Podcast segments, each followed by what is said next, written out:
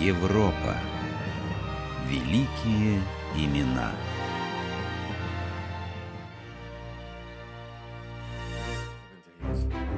Душным вечером 24 августа 1937 года чуть ли не вся молодежь старинного городка Гюстров на севере Германии битком набилась в зал единственного в городе кинотеатра.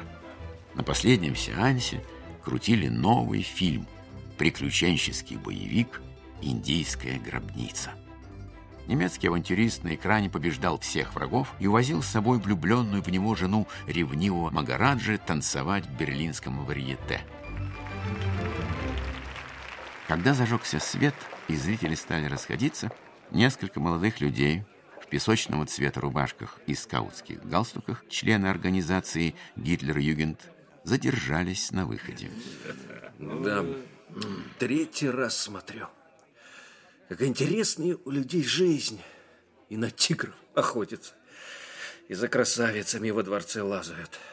Не то, что у нас здесь. Со скуки помереть можно. Ничего. Скоро все девчонки, и Марта, и Грета, и кто хочешь, сами к тебе прибегут.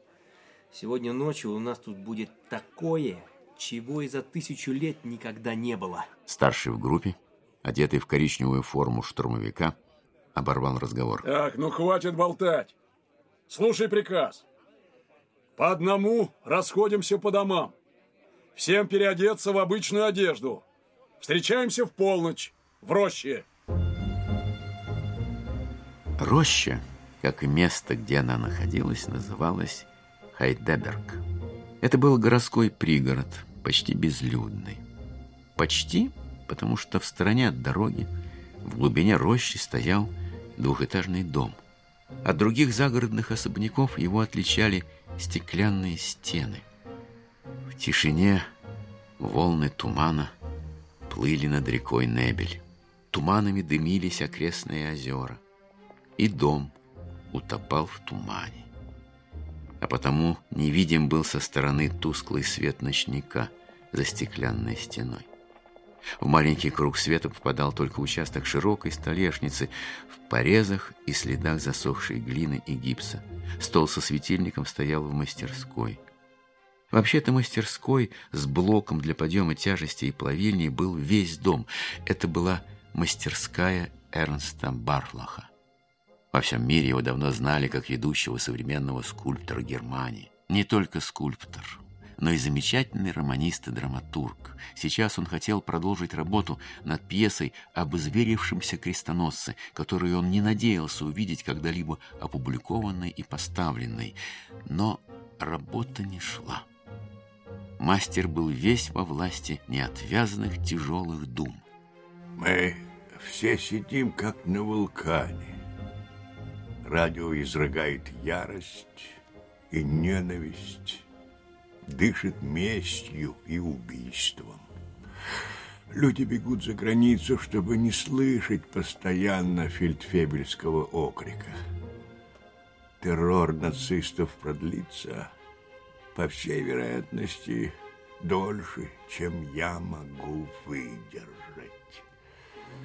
Головы и без того не слишком восприимчивые к чему-либо разумному забиты сегодня дешевым вздором. Старик вздрогнул. Ему показалось, что снаружи на него кто-то смотрит. Барлок достал из кармана револьвер, с которым с некоторых пор не расставался, и положил его рядом с собой. Уже не раз случалось ему видеть сквозь стеклянную стену искаженные злобой лица. Но сейчас ночь, густой туман, и ослабшее зрение не позволяли ему различить тех, кто стоял в нескольких десятках метров от его дома. Ну, все в сборе? Так точно. И Ганс, и Вилли, и Курт. Эх, хорошо бы сейчас пальнуть по старой большевистской сволочи. Большевистской? Да он большевиков-то никогда не видел. В газетах пишут. Всю жизнь Сиднем просидел у нас в Гюстрове. Мало ли что пишут. Один вон поднял архивы за 300 лет. Выходит, по его никакой этот Барлах не еврей. В роду одни только пасторы и врачи. Напечатал, и газету прикрыли. По делам. Еврей, не еврей, все равно враг. Я бы пальнул. Тихо, тихо. Палить будешь, когда прикажут. А сейчас расходимся по одному и через 10 минут встречаемся на месте акции. Тени растворились в тумане. Острое чувство опасности исчезло, и Барлах убрал револьвер. Он вывел карандашом на листе бумаги.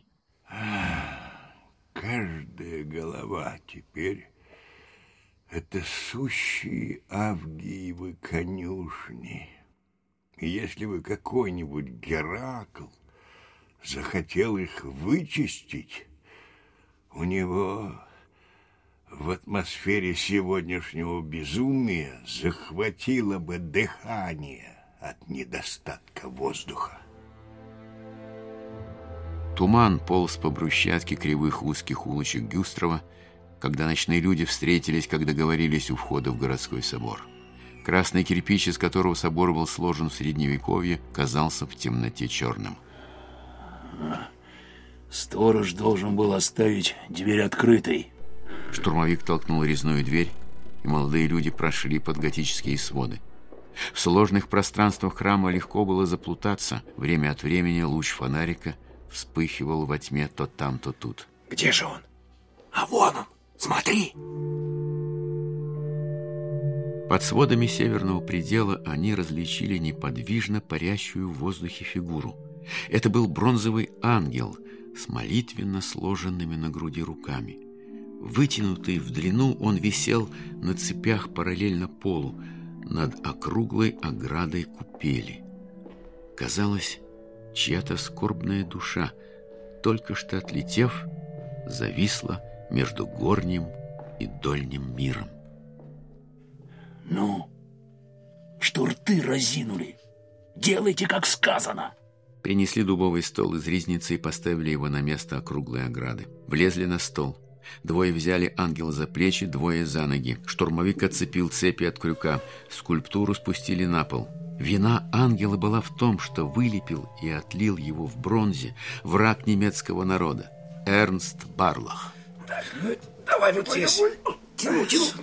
Вот так, вот хорошо. Тихо, тихо, тихо. Только не шуметь. Стол и ограду на место. Хорошо. Давай. Вот. Поднимай. Вот. Теперь быстро, не торопясь, тащим железяку к машине. Тащим, тащим. Грузовик подогнали еще с вечера в глухой переулок неподалеку от входа. Похитители вынесли ангела словно труп. Штурмовик открыл борт, и в пятером они погрузили в кузов тяжелую бронзовую фигуру. Мотор завелся с полоборота. Я еще жив, и это просто чудо. За ночь можно дойти до того, что скажешь, я больше не хочу. Скульптор давно уже перестал выходить из дома. Люди на улицах останавливались, когда я проходил мимо, шептались и показывали пальцами вслед.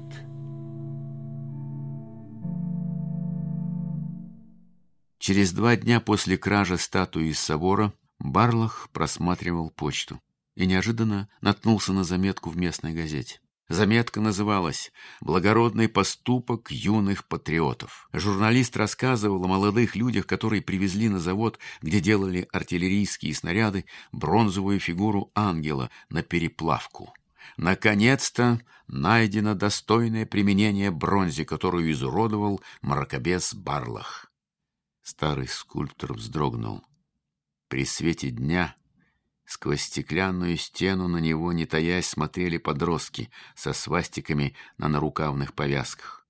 Похитители, ясно, это были именно они, заглядывали внутрь мастерской, передавая из рук в руки бинокль, и строили глумливые рожи. Мне некуда бежать, я не знаю, как теперь жить.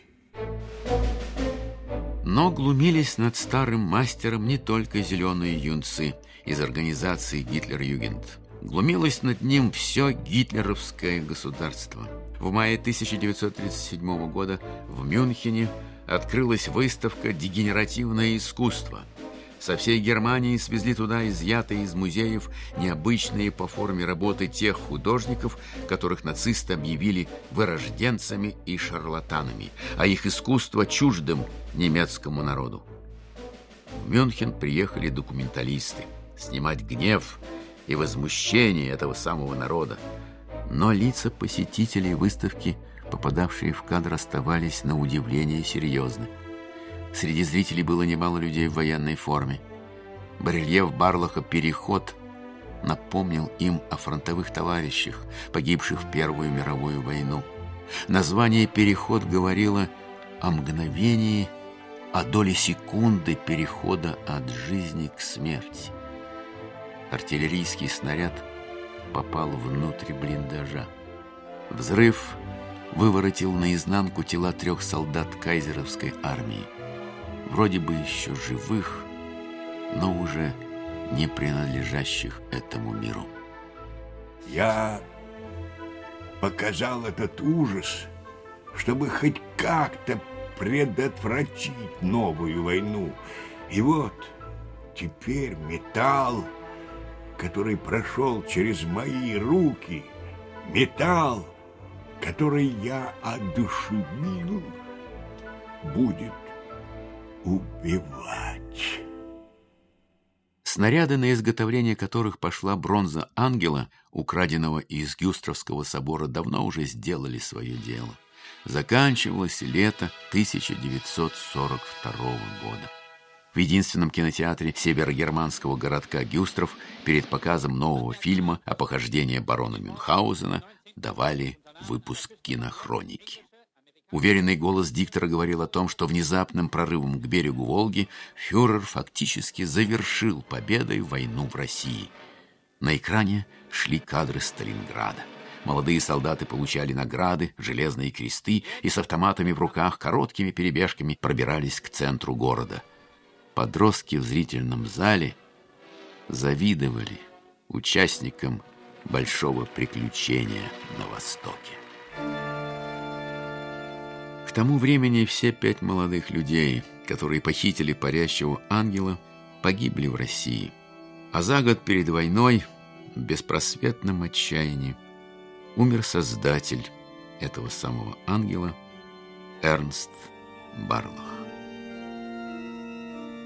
Военное время властям городка Гюстров было не до церковных дел. Они не заметили или сделали вид, что не заметили, как старики-прихожане Гюстровского собора насобирали у кого что нашлось всяких вещей из меди и бронзы. Среди разного хлама в заброшенной мастерской отыскалась гипсовая форма, с которой делали отливку ангела. Сохранилась и гипсовая маска ангельского лика. Потихоньку сделали новую отливку, и потихоньку же – вернули работу великого мастера под готические своды. Для искусства всегда нужны как минимум двое. Тот, кто его создает, и тот, кто в нем нуждается. Эти слова не уставал повторять всю свою долгую жизнь Эрнст Барлах пожалуй, самый немецкий из всех немецких скульпторов.